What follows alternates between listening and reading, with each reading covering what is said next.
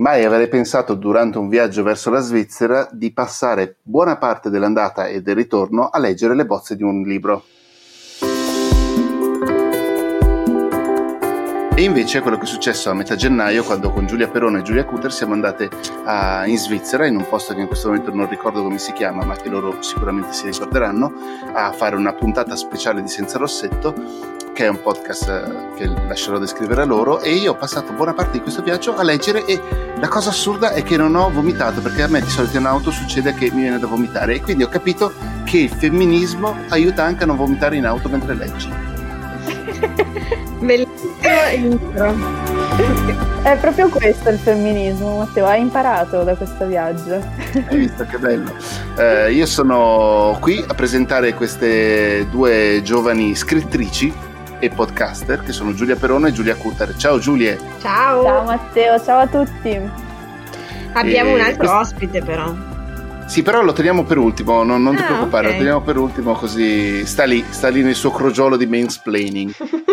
E, mm, siamo qui perché vogliamo fare una puntata eh, speciale, sicuramente, diversa dal solito, diversa soprattutto da tutte le altre puntate di Senza Rossetto e qui onestamente, permettetemi, sono fatti vostri perché sapete benissimo qual è il mio stile di podcast e mi avete lo stesso chiede- chiesto di fare questa puntata ehm, per parlare del vostro libro perché è uscito quando noi non possiamo più uscire e quindi un sacco di, di presentazioni sono purtroppo saltate e saranno recuperate più avanti nelle prossime settimane o nei prossimi mesi, però eh, è bello anche parlare dei libri perché non è bello solo leggerli, è bello soprattutto parlarne, portarli in giro, farli vivere in mezzo alla gente, questa è una cosa di cui sono assolutamente convinto, Eh, sono un, un convinto antagonista delle letture durante le presentazioni, però purtroppo qua devo cedere alla violenza. E, mm, e siamo qui a parlare delle ragazze stanno bene, che è il libro che avete scritto per Harper Collins. Abbiamo un lettore d'eccezione che abbiamo- appena, appena vorrete dargli la parola eh, farà la sua presentazione e la sua lettura. E, mm, però ragazze, dite voi, non lo so, eh, se- come, se- come- com'è uscire con un libro? Uscire con un libro durante una pandemia? Sapere? Beh, sicuramente è una cosa da raccontare un giorno. Sì. no, esatto. No, Sicuramente... non sei- non sei. No, beh, eh, Le ragazze stanno bene è uscito il 5 marzo, cioè due giorni prima che l'Italia entrasse in lockdown e, mm, ed è ovviamente noi eravamo molto emozionate perché stavamo lavorando a questo libro da un anno e mezzo e c'è stato di... È, successa questa cosa che tutti conoscete, ma non ci perdiamo d'animo e stiamo cercando di trovare modi alternativi per parlarne in attesa di tempi migliori. Esatto, io comunque ci terrei a presentare l'altra persona che è qui con noi in questo momento, cioè qui con noi fra l'altro vuol dire che siamo tutti, ognuno nella sua stanza, in posti diversi, davanti a un computer a registrare insieme, che è Enea Brigatti. Un Ciao a tutti, applauso. eccomi, eccomi. Perché ciao. molti, molti di voi che magari ci hanno seguito in questi anni di Senza Rossetto si ricorderanno la voce sia di Matteo che di Enea, perché loro erano stati ospiti dell'ultima puntata della terza stagione. E giustamente, come in tutte le pandemie, ehm, a volte ritornano. Il mio ruolo qua è un po' da, dall'alba dei morti viventi.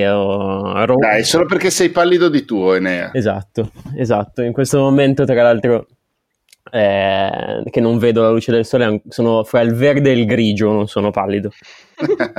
Diciamo che ne- non siete solo eh, stati ospiti di Senza Rossetto, ma siete anche, cioè Matteo è da sempre il nostro produttore di fiducia e con lui facciamo buona parte delle registrazioni di tutte le puntate di Senza Rossetto e a volte andiamo anche in gita in Svizzera. E Enea è una delle Il persone che valletto. comunque, esatto, il nostro Il valletto. valletto. Edo il velino di Striscia la Notizia. La nostra segretaria, potrei dire. La Eh, nostra segretaria, esattamente. Un ruolo in cui mi Eh, ritrovo molto, sono a Ma mio non agio. è vero, sei una No, dai. ci sono sempre state più accanto in tutti È questi un, anni sei un Senza nostro consigliere Esatto. Il Siamo consigliere. tutti Giulie. Io, e poi fai esatto. dei bellissimi collage che i nostri lettori della newsletter ormai conoscono. Una cosa che tra l'altro avete fondamentalmente scoperto voi, nel senso che se Perona quel giorno non mi avesse detto eh, cosa sono quelle cose che fai lì sulla scrivania dell'ufficio ed erano delle bozze di collage per delle idee che avevo? Molto probabilmente non avrei mai fatto vedere a nessuno i collage che facevo. Quindi Ma la Perona, mia... Enea Perona te l'ha detto col suo classico fare da bulla. Perona, no, allora Perona ha sbattuto un pugno sul tavolo, mi ha tirato una sberla sull'orecchio e mi ha rovesciato il pranzo sulla schiscetta e poi mi ha chiesto questa cosa. Non è vero, questa cosa non è mai successa. Comunque vorrei anche aggiungere che io sogno che il giorno in cui eh, io diventerò Miranda Priestley, tu, Enea, sarai la mia Anne Hathaway. Esatto. Anatoli o... Oddio, come si chiama? Starli Tucci, dici? No.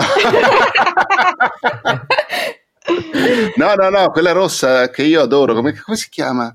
Chi è quella rossa? Eh, non so aiutarti, Matteo. Eh beh, scusa, ma. Hathaway, Anne Hathaway va lì a lavorare come assistente dell'assistente di Miranda Ah, Priestley. ok, ok, Miranda capito. Priestley è... Oddio, io l'adoro quell'attrice lì, è anche la moglie di John, di John Krasinski.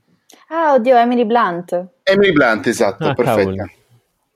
Vabbè, Sai che non me la ehm, comunque, a parte Ma- questo, ma- ma- vorrei anche dire che voi siete le persone a cui praticamente abbiamo dedicato questo libro. Sì, Oh, oh, oh, prima ancora delle vostre famiglie? Ne- una cosa che mi ha preso a tradimento e mi ha fatto lagrimar. Diciamo che non c'è una dedica iniziale, ma nei ringraziamenti voi siete le persone più importanti perché siete sempre stati Oh. al nostro fianco in questi anni. Oh, Esatto. vado di là a piangere allora. Mi sono... Tu, tu non lo sapevi, Matteo? Ma certo che lo Sì, sapevi. no, certo, mi sono anche commosso quando ho letto i ringraziamenti. Esatto. Tra l'altro li abbiamo letti anche, mi sa, mentre tornavamo dalla Svizzera. Sì, verso, credo verso Novara ormai. Prima di comunque- fermarci al McDonald's eh, di quel Esatto. posto assurdo. Che, che città era? Vabbè, non importa. Va bene, allora, come si fa una presentazione? Io sono tanti anni che non ne faccio più una, però mi ricordo che sicuramente bisogna raccontare degli aneddoti molto belli e quindi eh, io andrei subito con un aneddoto bello riguardo il libro. Beh, io ci tengo a raccontare un aneddoto che non ho ancora reso pubblico, perché l'unica volta in cui volevo renderlo pubblico, Cutor mi ha fermato, ma quando noi abbiamo firmato, prima di firmare, quando abbiamo ricevuto l'offerta per, eh, per questo libro, Cutor ha praticamente vomitato. E questa scena per me era bellissima e la volevo usare in una delle presentazioni che non abbiamo mai fatto e quindi ci tenevo a dirlo. Ma non è particolarmente edificante. Comunque è vero, cioè la mia reazione quando c'è stata, quando insomma c'è arrivata la possibilità di l'offerta di fare questo libro, la mia reazione è stata oddio mi viene da vomitare. E poi hai vomitato. No, no, non ho vomitato, però ho avuto questi dieci minuti di nausea e ho pensato ok, adesso succede. Poi invece no. Sì, io mi ricordo ero in piazzale Cadorna in pausa pranzo che saltellavo il telefono con Cooter che eh, diceva di aver la nausea. No, ma perché in realtà le ragazze stanno bene, cioè appunto nasce da- da- dal nostro percorso di Senza Rossetto come podcast e newsletter, ma era un- una cosa che non ci saremmo mai immaginate di poter fare. E ovviamente scrivere un libro è un piccolo sogno che si avvera e, e- è successo tutto grazie a Ilaria Marzi di HarperCollins e ad HarperCollins, quindi no, è stata super emozionante per noi. Esatto, e parliamo di cosa parla questo. Anzi, in realtà io vorrei prima eh, spiegare una cosa ai nostri ascoltatori che forse non sono abituati a sentire Matteo parlare del, e quindi chiedo a Matteo di intervenire e spiegare perché tu parli al femminile. Ah, parlo femminile perché io sono convinto che la grammatica deve essere de- debba essere descrittiva e non prescrittiva in primo luogo. E quindi se siamo, cioè è vero che la regola grammaticale dice che se ci sono dei maschi vince il maschio come all'interno di un gruppo vince il maschio come declinazione di genere tra, di tutto quel gruppo, quindi non lo so, gli studenti, anche se c'è un maschio solo, eh, di- per forza di cose bisognerebbe dire così. Secondo me è una gigantesca stronzata. Pertanto, se ci sono più donne o un numero di donne pari a quello degli uomini, io tendo sempre a declinare al femminile. Mi sono abituato con Inutile, dove in redazione sono l'unico uomo eh, su cinque, e, e da lì ho- l'ho applicato più o meno a tutti. E lo sto facendo anche con quando, per esempio, saluto all'inizio di Ricciotto, che è il nostro podcast di cinema, dico sempre benvenute a Ricciotto perché non so innanzitutto, è vero che non so quante, quante, sia la percentuale di ascoltatrici rispetto agli ascoltatori, però è anche vero che noi maschietti ce l'abbiamo avuta un po' troppo facile negli ultimi millenni. Per una volta non mi sembra che, che, che faccia un torto a qualcuno se lo chiamo qualcuna.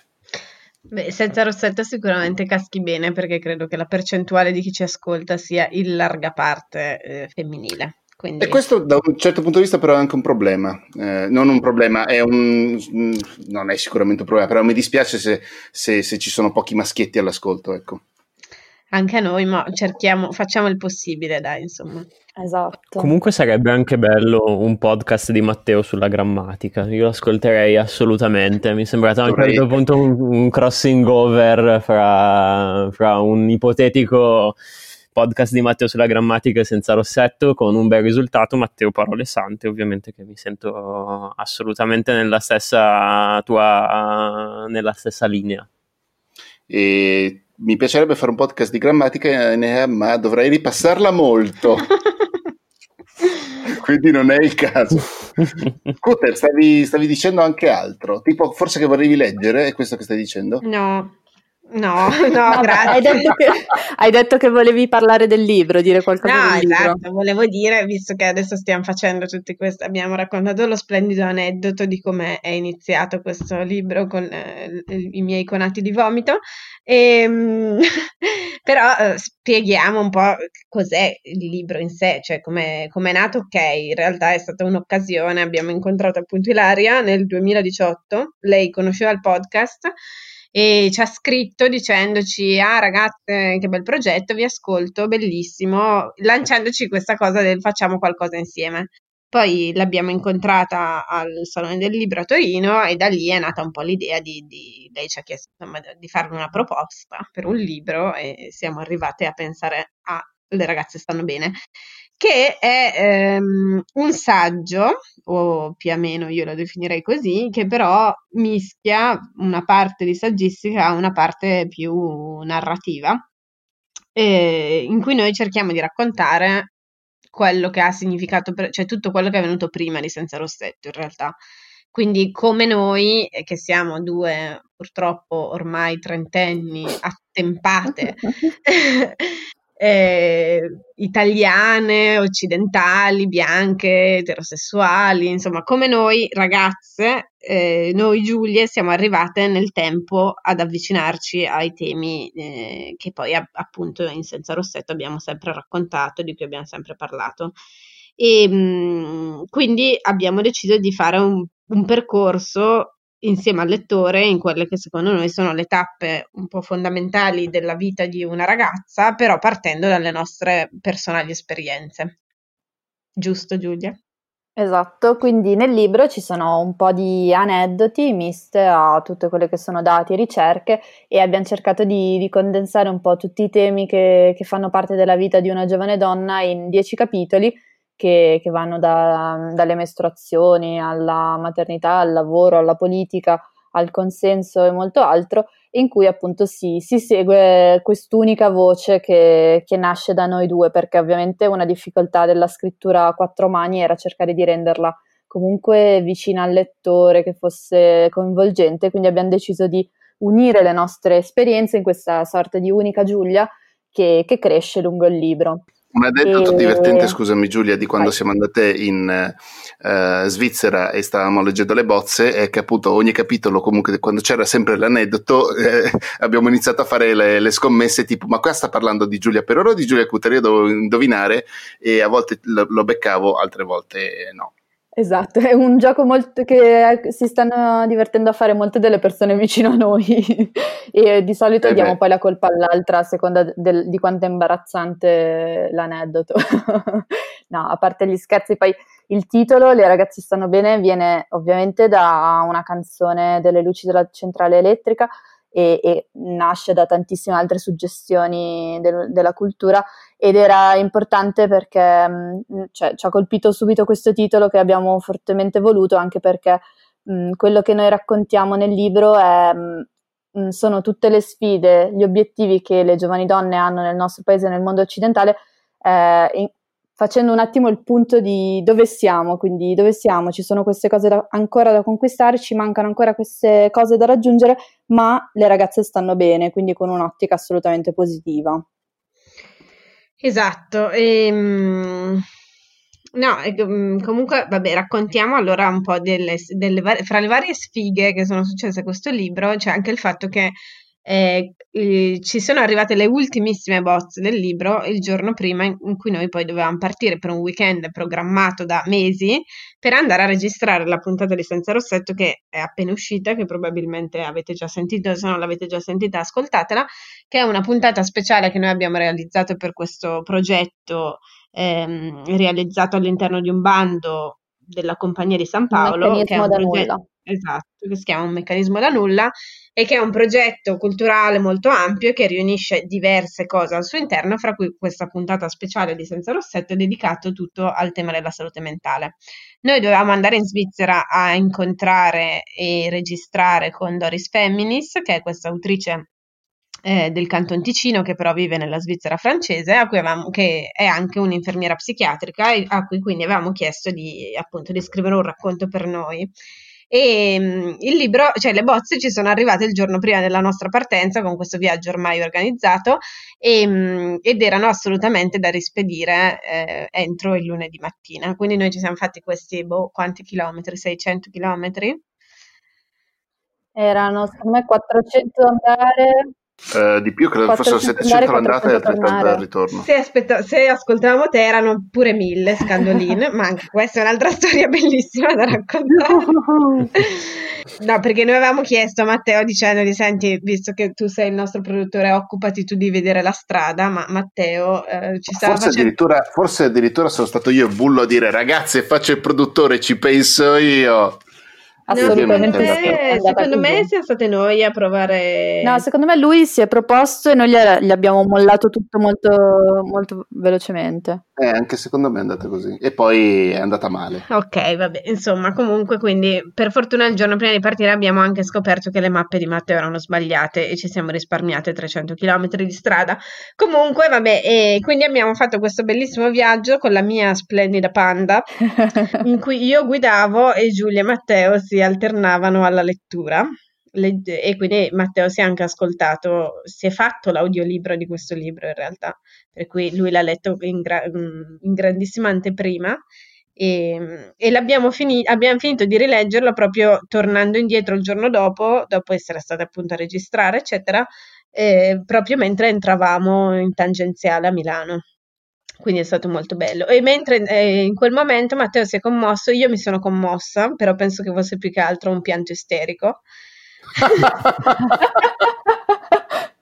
L'importante è che non ti sia venuta la nausea in quel momento. No, lì eh, avevo solo questi lacrimoni che scendevano quando abbiamo finito di leggerlo, ma forse era veramente tipo più stress che, che, che commozione. Però comunque bellissimo, un libro bellissimo, mi ha emozionato.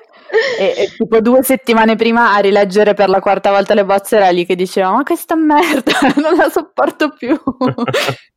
Quindi è difficile scrivere un libro era la nostra prima volta e abbiamo fatto un po' di su e giù morali ma io devo dire che mh, mm, avevo ricevuto foto e video di quel viaggio all'andata non al ritorno e posso testimoniare che l'atmosfera che si vedeva dalle foto e dai video era a metà fra tre uomini in una gamba e in viaggio con papà Quindi immagino che l'andata sia stata più su quel mood lì e il ritorno invece la grande commozione per finalmente il, uh, il libro che andava e partiva. Io so che c'è una storia di Instagram, non so se dal profilo di Senza Rossetto o quello di Giulia Perona, in cui io ho detto una grande verità, eh, ovvero dovremmo comprarci quel castello che stiamo accanto al quale stiamo passando lungo l'autostrada perché ce lo meritiamo. È vero. Eri in modalità grandiosa. Vero, peraltro, ce lo meritiamo assolutamente. O no? Assolutamente. Io direi che magari possiamo iniziare a leggere dei pezzettini del libro per farvi capire un po' come. Vabbè, allora Cutter, però scusami, mi avete chiamato per fare il conduttore, per fare la presentazione. Allora, se permetti, Dico io che forse a questo punto potremmo fare una lettura per far capire un po' com'è il libro. Che bella idea, Sei il Massimo Giletti del mondo dei podcast. Esatto. cioè, nessuno può metterti i piedi in testa. Questa è la tua trasmissione e allora Nessuno sarai tu. mette Matteo Scandolini in un angolo. In un angolo. Stavo per dirlo io. Devo dire che questa puntata è piena di citazioni coltissime, ragazzi. Ah no? Matteo, quindi dici tu chi deve iniziare. Ma eh, secondo me, tanto per variare un attimo, farei parlare un po' il giovane Enea che ha detto molto poco in questa puntata. Ok.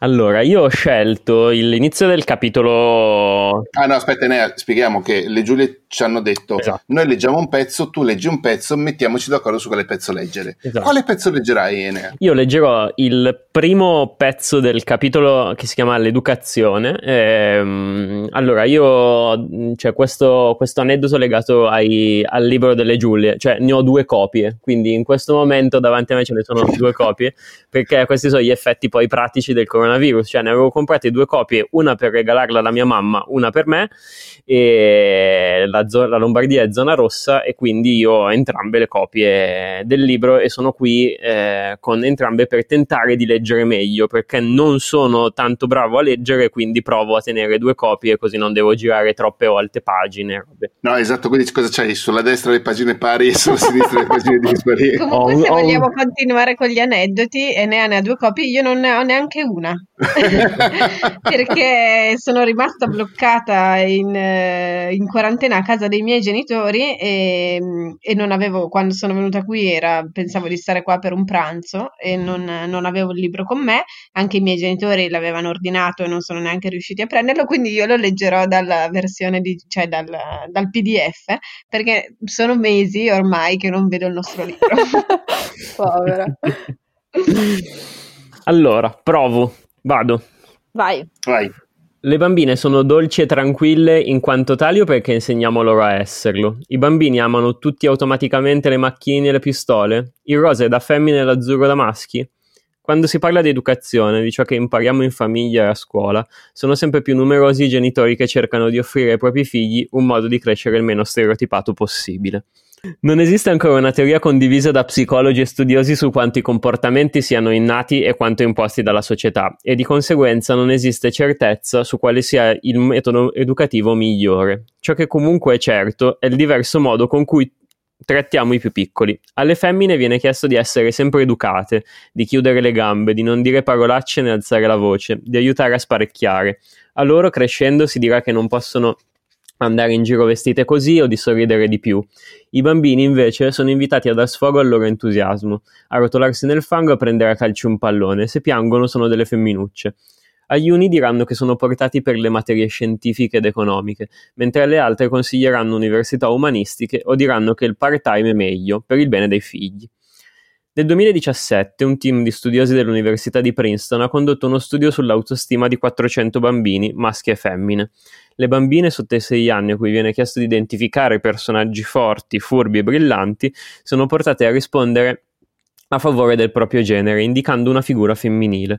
Superata questa soglia d'età, però, iniziano quasi sempre a identificare i maschi come più intelligenti. Secondo i ricercatori, con l'inizio della scuola, l'esposizione ai media e il giudizio dei pari, ai bambini viene somministrata la prima massiccia dose di stereotipi e si passa loro il messaggio che il talento è una qualità più consona ai maschi. Uno degli esperimenti più radicali e interessanti sul modo di educare i bambini è quello della Svezia. Nel quarto paese al mondo per uguaglianza, nelle scuole dell'infanzia, si promuove una cultura neutrale, mirata cioè a crescere i bambini indipendentemente dal loro sesso. Nel 1998 un emendamento ha introdotto l'obbligo per gli insegnanti di combattere gli stereotipi di genere. Dal 2012 è stato introdotto il pronome neutro hen e l'ambiente scolastico è stato lentamente modificato per facilitare questa neutralità. Per esempio, i giocattoli sono pensati per non rispecchiare le, classifi- le, classiche divisioni di genere, niente bambole o trenini dunque. Le aree di gioco sono il meno caratterizzate possibile per invogliare i bambini a stare tutti insieme. In occasioni di recite scolastiche le storie vengono riscritte per includere anche protagoniste donne, oltre che situazioni familiari più simili a quelli reali, magari con genitori single, separate o dello stesso sesso. È complicato capire quanto questi insegnamenti influenzino davvero i bambini, e nella stessa Svezia non sono mancate le critiche. Alcuni studiosi sono contrari all'uso del pronome neutro perché non aiuterebbe i bambini nella formazione della loro identità.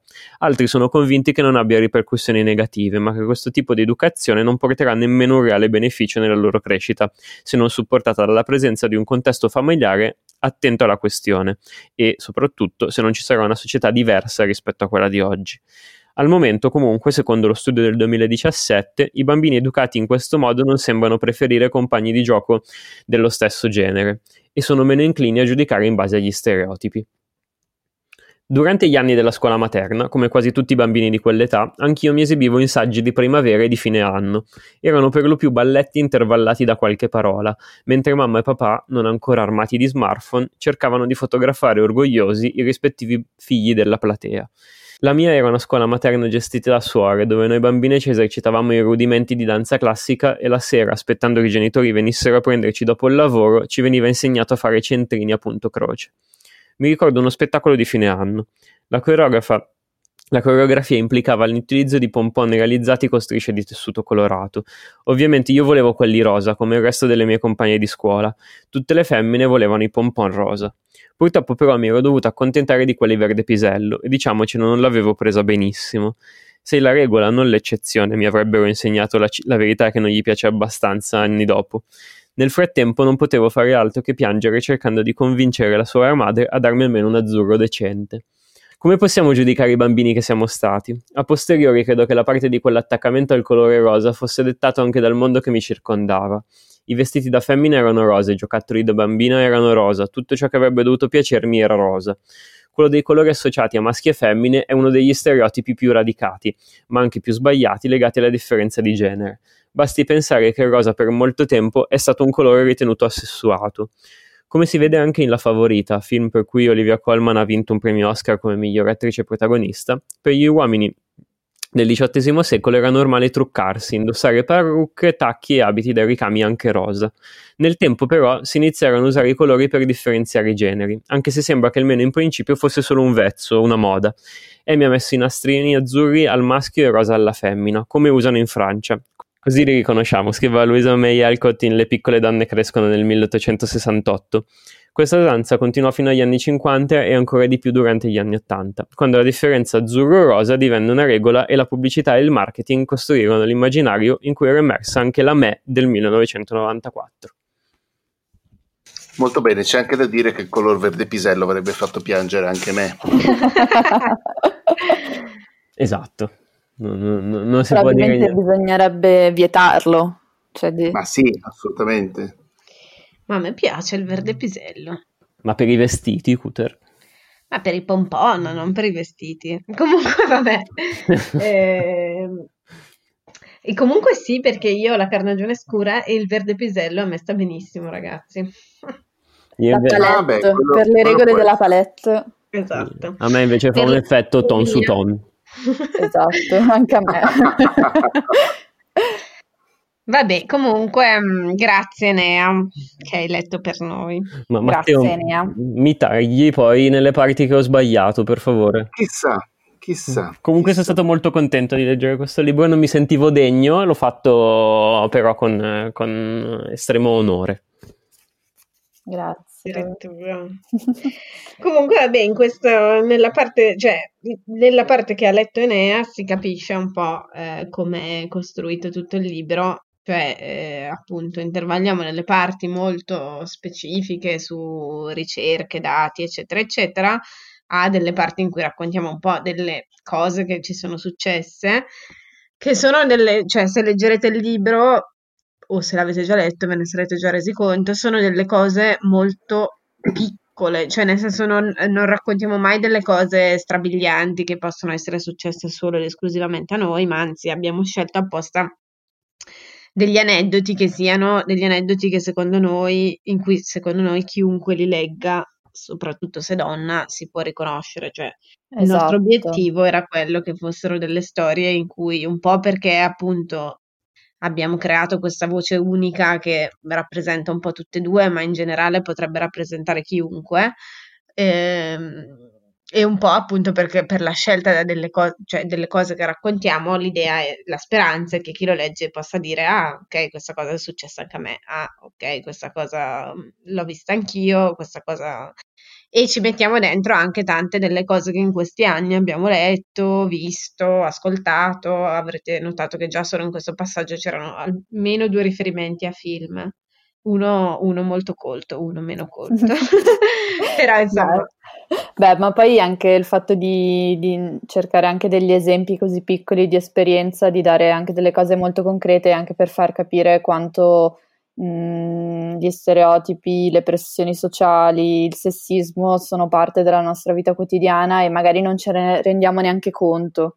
E invece, grazie a piccoli esempi, magari la prossima volta quella parola non la useremo, la prossima volta quella frase non la diremo, e perché comunque mh, i, i, miglioramenti si fanno anche a partire dalle piccole cose, dalle parole che usiamo. E...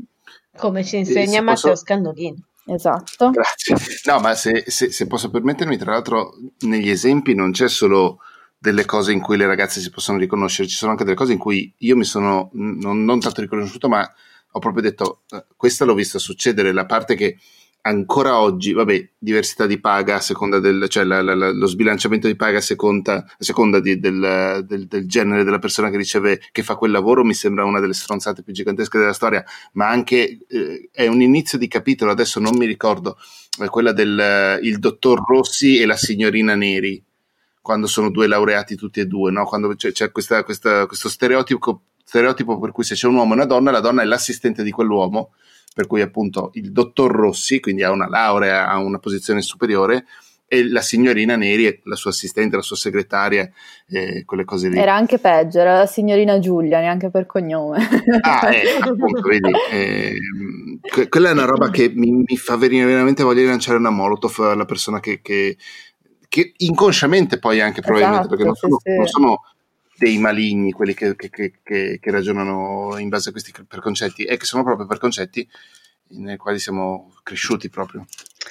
E Bene, tra l'altro guarda. sono contenta che ne abbia scelto questo pezzo perché mh, in realtà secondo me rappresenta ad esempio una delle cose che, una delle tante cose che anche noi poi abbiamo scoperto scrivendo questo libro perché eh, il pezzo in cui Enea appunto che ne ha letto che racconta di come in realtà tutti i nostri stereotipi nascano già nel momento in cui praticamente andiamo a scuola è una cosa di cui ad esempio io eh, non mi sono mai resa tanto conto, anzi se ehm, come abbiamo raccontato più volte eh, quando abbiamo raccontato del perché è iniziato senza rossetto, se io devo pensare al momento in cui io effettivamente mi sono resa conto di quanta disparità di genere c'è eh, ancora oggi, eh, non è stato sicuramente quando ero a scuola, anzi, cioè a scuola pensavo di vivere in un mondo molto paritario e in cui le, quello che importava ess- era essere bravi.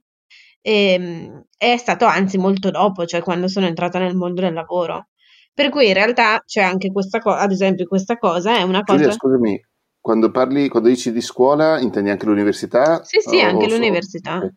Cioè, oddio, mm, magari all'università inizi a renderti conto un po' di quelle cose tipo, ah sì, c'è quel professore che se vai all'esame scosciata ti dà, però sono delle cose che, boh, magari non è così automatico, cioè a me almeno è successo raramente, cioè magari sono, erano delle cose di cui iniziavo a accorgermi, ma meno consciamente di come, di quando poi ho iniziato effettivamente a lavorare, a cercare lavoro, eccetera, eccetera.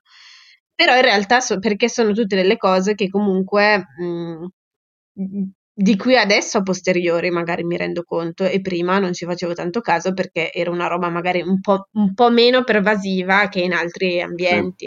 Sì. Però effettivamente come poi cioè, queste cose sono delle, degli studi, delle ricerche che dimostrano che in realtà questa roba ti martella da quando sei piccolissimo.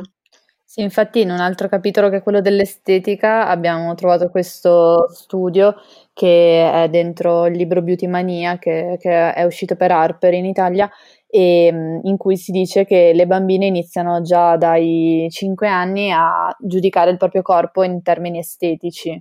E, e nell'età delle elementari tra i 6 e i 9 iniziano già a pensare al fatto che sono troppo grasse, che vorrebbero dimagrire e, ed è assurdo per delle bambine così piccole avere già questa dose di, di pressione.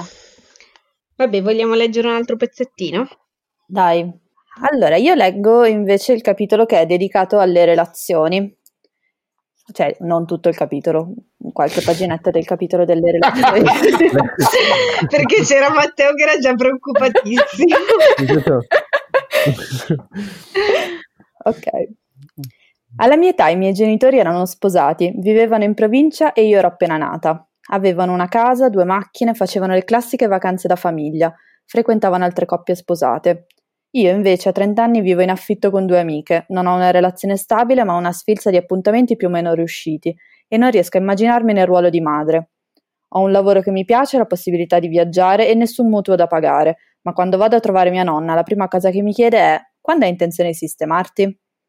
Solo amici, amanti, una scopata, un diversivo, tromba amici, una non relazione, persone che si vedono ogni tanto o che si frequentano, un Tinder date, sesso occasionale, un modo per sopravvivere al luglio milanese.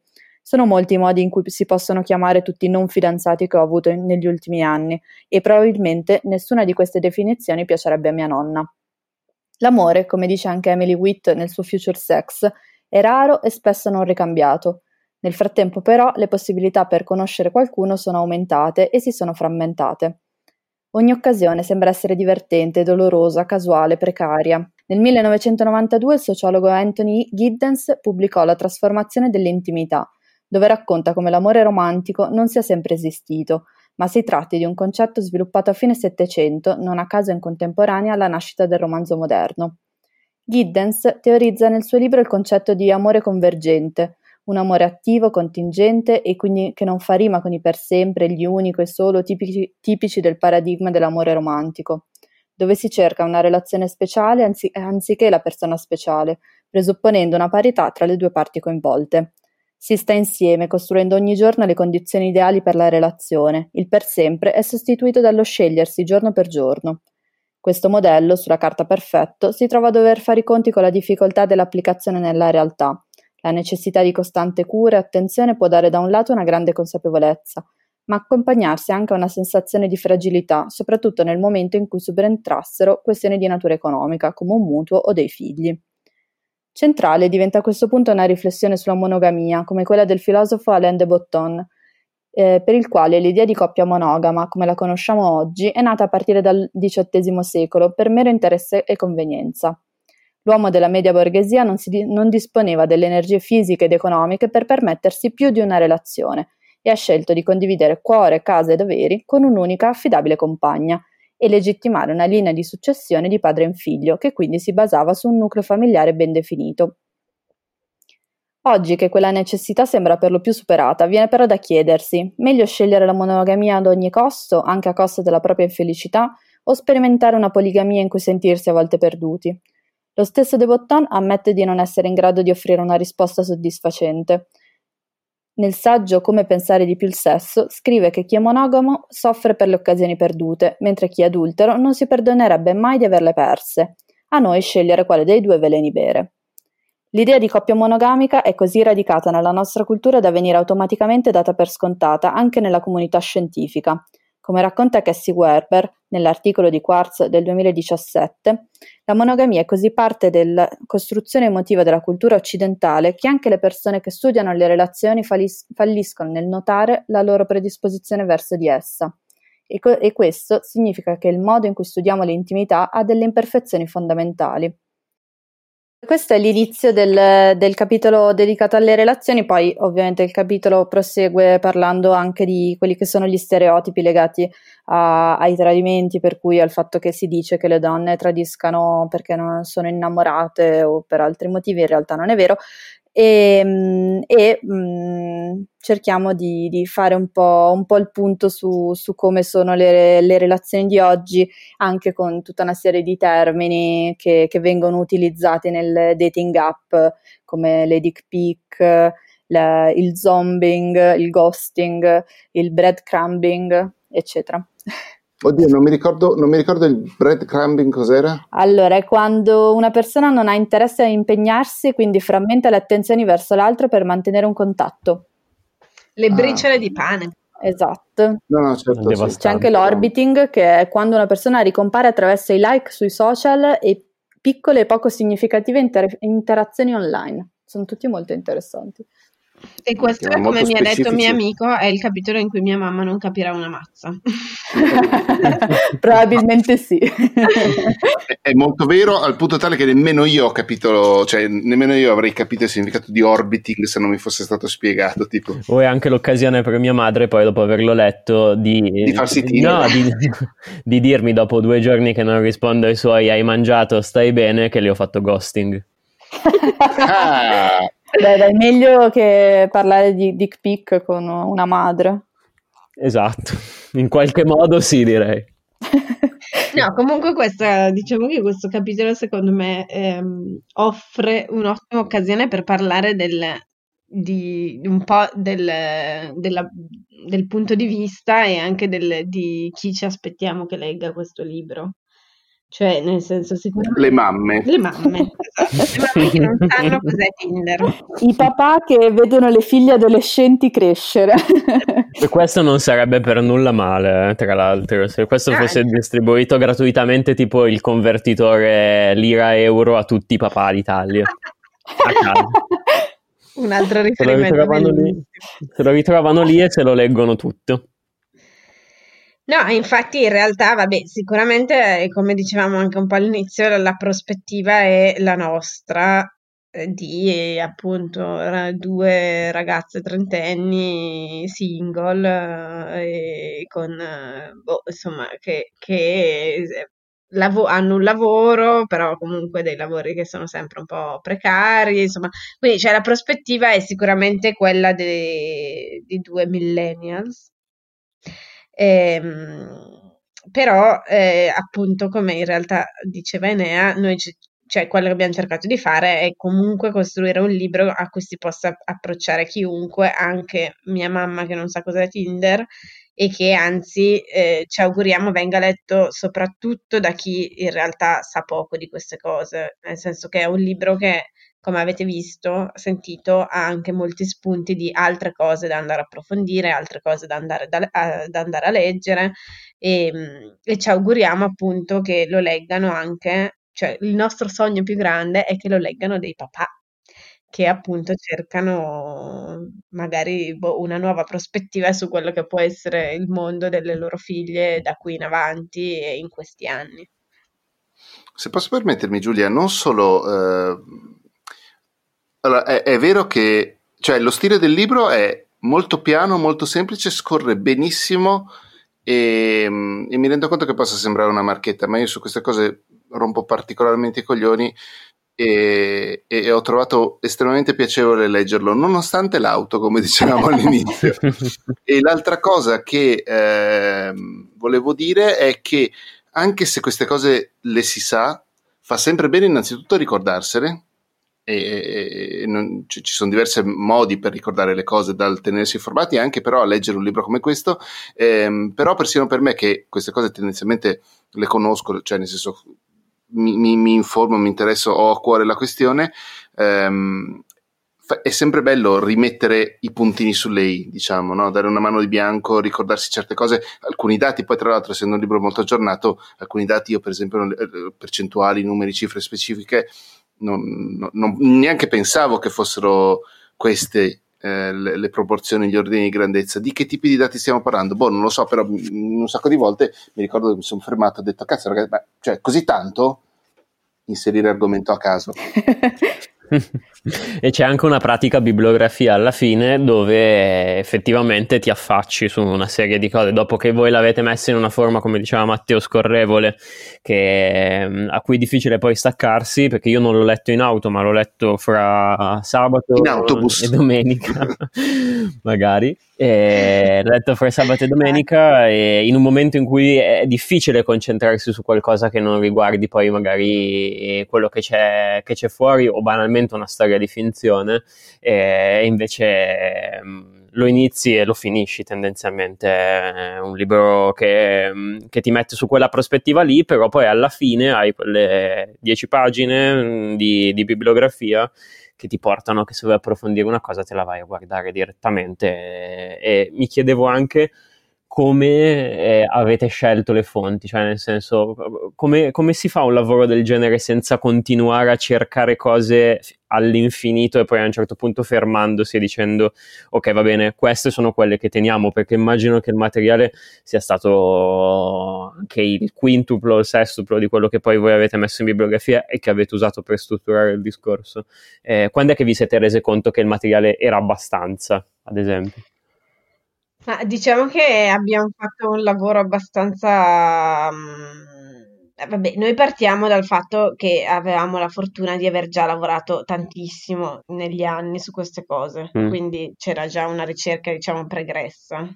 E abbiamo fatto anche una, mm, cioè una scelta anche in base al, proprio al tipo di libro che ci immaginavamo, quindi Ok, non so, insomma, non volevamo neanche che fosse un saggio di 600 pagine, quindi già questa cosa ti mette in una prospettiva di dire, ok, cioè sicuramente devono essere delle cose a un certo punto circoscritte e non lo so, perché in effetti questa cosa è molto difficile a un certo punto dire, ok, basta, cioè, esatto, mm, esatto. perché ovviamente tutte queste cose ti aprono poi dei- degli altri mondi e poi è molto difficile anche, non so, ci sono delle cose che abbiamo dovuto escludere per forza di cose, perché sennò sarebbero diventate troppo tecniche, troppo lunghe, troppo difficili.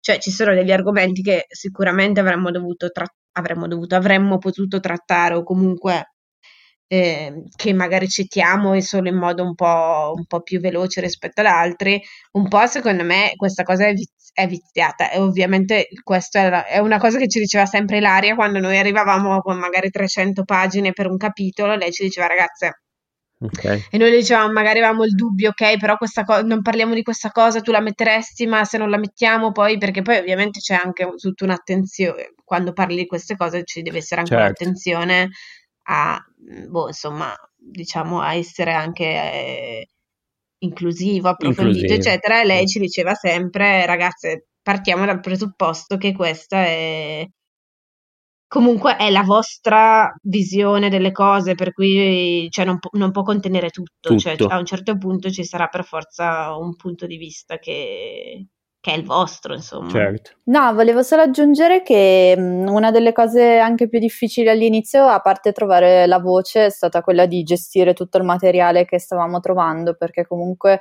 abbiamo voluto fare un libro che parlasse un po' di tanti argomenti eh, in dieci capitoli e ovviamente non, non può essere mh, un dizionario e quindi ci siamo molto interrogate su dove fermarci e, e quali argomenti toccare di più, quali di meno, quali escludere, perché ovviamente non potevamo parlare di tutto certo.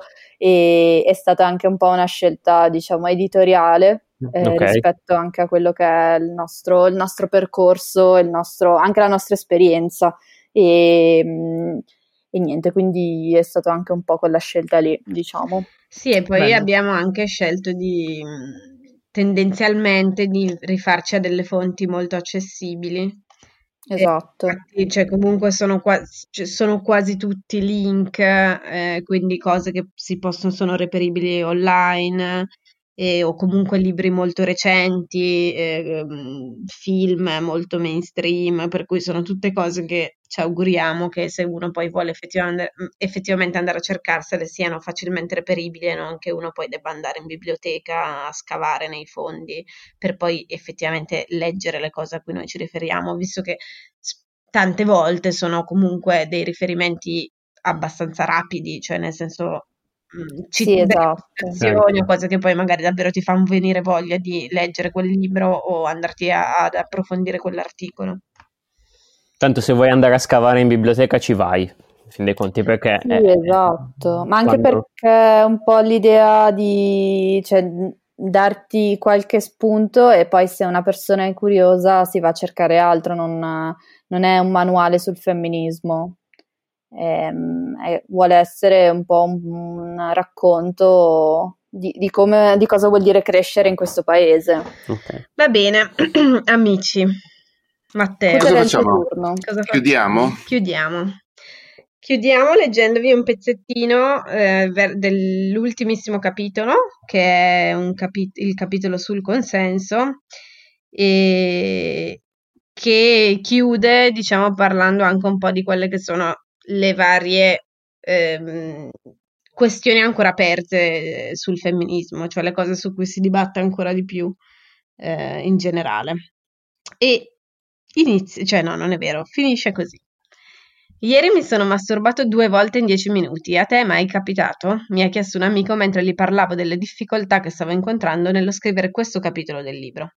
Parliamo spesso di diseguaglianza di genere, della nostra diversa percezione del mondo, io in quanto donna e lui in quanto uomo, ed è bello avere un amico con cui poterne discutere. Siamo abbastanza in sintonia sull'idea che le donne nel corso della storia siano state abusate, strumentalizzate, castrate, ma c'è un punto su cui ci scontriamo sempre l'idea che certe differenze tra uomo e donna siano giustificate solo con la biologia. Lui è convinto che il testosterone abbia un ruolo decisivo nella maggiore aggressività dell'uomo e che sia la causa di buona parte dei comportamenti predatori e violenti. Non dice che sia l'unico fattore, ma gli riconosce un'importanza di cui io continuo a dubitare. Non saremo mai d'accordo, anche la scienza non ha ancora trovato una risposta univoca a questa domanda. Prendiamo come esempio il cervello umano. Esistono diverse teorie che cercano di dimostrare come il cervello maschile e quello femminile siano intrinsecamente diversi. Un esempio è la tesi sostenuta dal neuroscienziato britannico Simon Baron Cohen nel libro eh, Questioni di cervello, la differenza essenziale tra uomini e donne, uscito nel 2003. Secondo Baron Cohen esistono due tipi di cervello, quello maschile, predisposto ad analizzare sistemi complessi, e quello femminile, più improntato all'empatia e alla decodificazione delle emozioni. Secondo questa teoria, uomini e donne possono avere un cervello in parte maschile e in parte femminile, ma in media i primi tenderebbero ad averlo più maschile e le seconde più femminile. Ci sono altrettante e più recenti teorie che sostengono posizioni molto diverse, che riconoscono all'ambiente in cui cresciamo, alla società che ci circonda e agli stereotipi con cui veniamo bombardati fin da bambini un ruolo neurocostruttivo fondamentale per la determinazione del genere.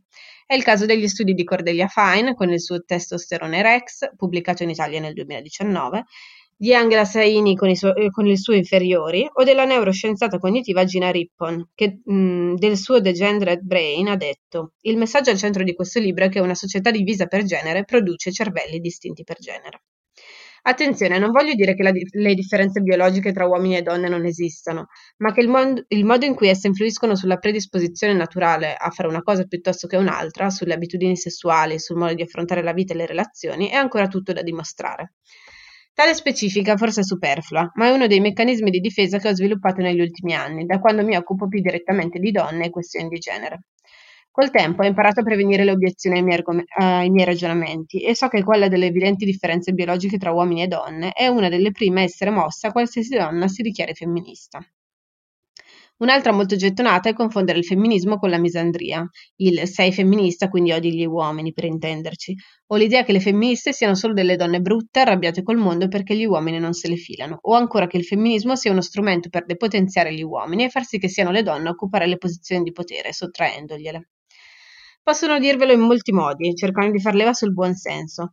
Vi diranno che chiedere un trattamento diverso per le donne non fa altro che mettere in risalto la loro differenza rispetto agli uomini, che le quote rosa non servono a niente, ciò che serve davvero è la meritocrazia, a prescindere dal genere, che il problema delle donne sono le donne stesse, troppo competitive, troppo arriviste, sempre pronte a parlare male l'una dell'altra e a farsi la guerra.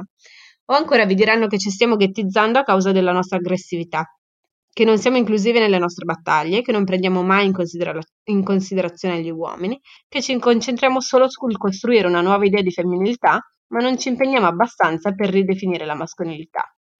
Come scriveva Lori Penny sul Guardian nel 2013, il vero motivo per cui molte persone trovano la parola femminismo spaventosa è che il femminismo è una cosa spaventosa per chiunque goda del privilegio di essere maschio.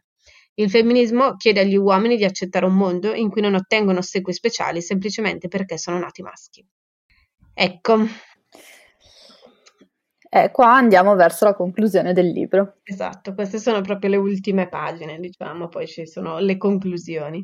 Però insomma, io um, volevamo lasciarvi, diciamo, con, questo, con questa ultima parte perché come avete sentito, è un po' il capitolo in cui facciamo anche il punto sulle cose che se vi abbiamo convinto con le nostre argomentazioni all'interno del libro e d'ora in avanti vi dichiarerete femministi, probabilmente vi, le, le, cose che vi verranno, insomma, le obiezioni che vi verranno mosse, le cose che vi verranno fatte notare, eh, però insomma, cioè, non sono delle cose che vi devono far scoraggiare, diciamo, anzi, vi devono far eh, essere ancora più incazzati Esatto, perché poi la cosa è anche imparare ad alzare la voce, perché siamo, siamo sempre state abituate a parlare a bassa voce, come dicevamo anche per il capitolo dell'educazione, ci hanno eh, insegnato che dobbiamo essere calme, parlare a bassa voce, non arrabbiarci, non essere isteriche e, e invece parte di questa scoperta del femminismo è anche imparare a usare la propria voce, a farsi sentire. Esatto. Ragazzi, dove si, tro- dove si trova questo, questo libro? Allora, finché non riapriranno le librerie, lo potete trovare negli store online. Su IBS ci sono ancora delle copie firmate. È vero, perché una, prima che, che scattasse il, la zona rossa in tutto il paese, voi avete passato 4 ore, 5 ore, 8 ore a firmare copie. Esatto. Non, ci, non 8. Però credo che ci siano librai e, e, librai che poi fanno anche il servizio a domicilio, almeno in questi giorni ne sono, sono uscite sì, spesso, A volte, quindi... cioè in alcune città ci sono, sì. È vero, ci sono i librai a domicilio e poi ci sono gli ebook, eventualmente, se, se non riuscite ad accedere a una copia fisica. Quelli purtroppo però non hanno la vostra firma. Purtroppo no. Peccato. Però poi speriamo che una volta finita questa situazione di emergenza ci saranno anche le occasioni poi per vederci di persona e fare tanti eventi in giro. Esatto. Di firma copie. E anche la nostra festa, che era una delle prime cose, cioè il giorno in cui abbiamo firmato il contratto del libro, noi ancora prima di aver iniziato a scriverlo stavamo già pensando alla festa che avremmo fatto per la- lanciarlo e ovviamente è saltata. Ma la rifaremo. La rifaremo più grande, la rifaremo con più esatto. slancio. Esatto. Ma diciamo anche due parole sulla bella copertina del libro. Esatto, che realtà, ah, volentieri, volentieri. Io proprio quello volevo chiederti, Enea, tu che sei un esteta, se ci dicevi qualcosa sulla copertina. Ma allora, la copertina di Valeria Petrone è bella, gialla, azzurra, arancio e, e, nera, una bella palette, bel font, c'è una tigre gigante che è un po' da, da Ligabue e fa un po' locandina di Billy Wilder anni 50-60, fa un po' sitcom eh, non bubblegum eh, anni 90 e a me ha convinto praticamente subito e insomma io ci tenevo molto quando voi mi, eh, eravate in, in, piena scrittura del libro speravo che, che, la copertina sarebbe stata all'altezza del, dell'interno e direi che la copertina è assolutamente una parte integrante del, delle ragazze stanno bene, siete, vi è capitata una bella copertina. Insomma.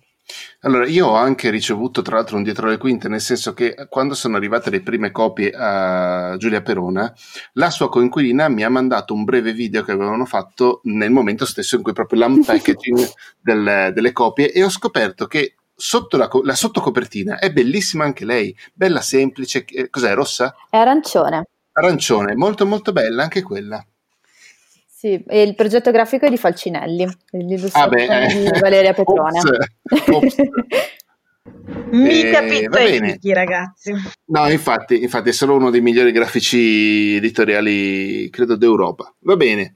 Eh, amici, ascoltatrici, eh, prestatemi orecchio, potete sentire tutto senza rossetto dall'inizio della sua storia oggi, qui su Querti, ma anche e soprattutto su Spreaker, su Apple Podcast, su Spotify, su Google Podcast, ovunque il podcast vi arrivi e soprattutto nel vostro cuore la puntata che abbiamo citato in, fin dall'apertura, quella che abbiamo registrato in Svizzera, eh, in questo momento, nel, nel, momento in cui questa puntata invece in cui sto parlando io uscirà, non sarà ancora a disposizione di, di tutto il mondo perché eh, abbiamo due, un paio di settimane di esclusiva per il progetto che in Tok Tok si chiama?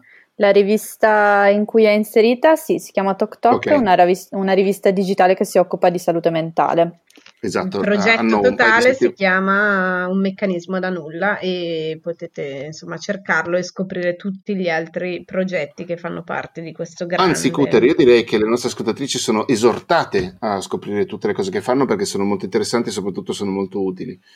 Eh, e aggiungo che sarà poi eh, libera e eh, ascoltabile dappertutto dal 3 aprile. Esatto.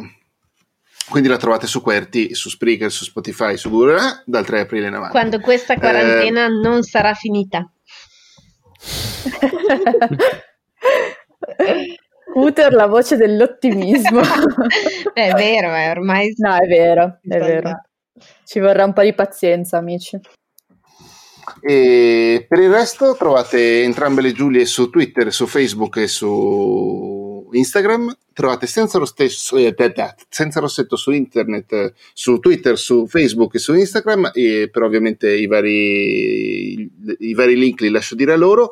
Querti lo trovate a querti.it, Querti con la U, un po' come Deborah con l'H. Enea eh, lo trovate che fa il bullo che dice sì, io ho le amiche femministe in giro per Torino. Giusto Enea?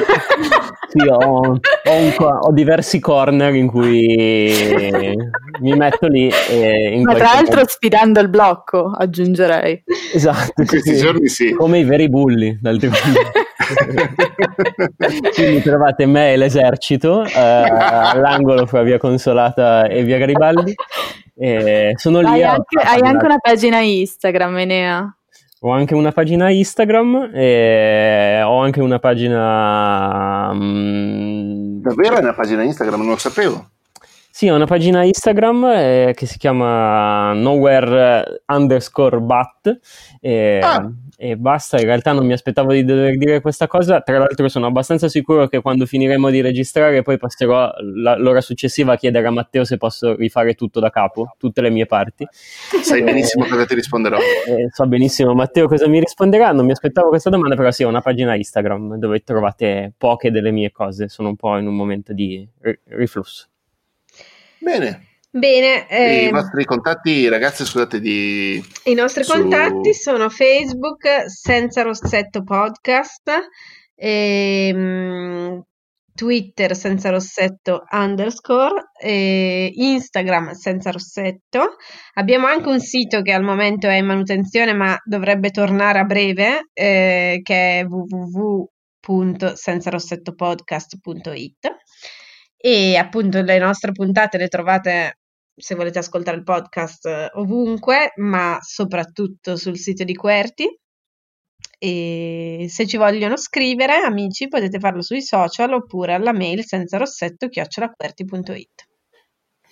Io ringrazio tutte quante tutti quanti per aver ascoltato questa puntata, ringrazio soprattutto voi Giulia per eh, avermi proposto di questa, questa follia Grazie a te Matteo, Grazie, ti abbiamo Matteo. leggermente obbligato, ma, ma, hai fatto il tuo ruolo da conduttore alla perfezione, l'hai svolto alla perfezione. Spero di essere stato all'altezza delle aspettative, grazie Nea per esserti prestato anche tu, anche te leggerissimamente obbligato.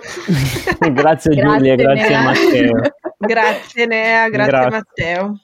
E Buonanotte e buona giornata, insomma, a seconda di quando sentirete questa puntata. Ciao e ricordatevi, se, se, se, se, persiste la quarantena, se persiste questa situazione di emergenza, di seguire il più possibile le linee guida dei ministeri e del governo, quindi lavarsi le mani il più possibile, stare ad almeno un metro di distanza dalle altre persone che non sono nel vostro eh, nucleo familiare, se all'interno del nucleo familiare non ci sono casi positivi di Covid, e avere pazienza e soprattutto non incazzarsi con le altre persone perché siamo nella merda tutti quanti, tutti insieme insieme e ne usciamo soltanto tutti insieme e magari costruiamo dopo un mondo un pochino più equo. Ciao a tutti.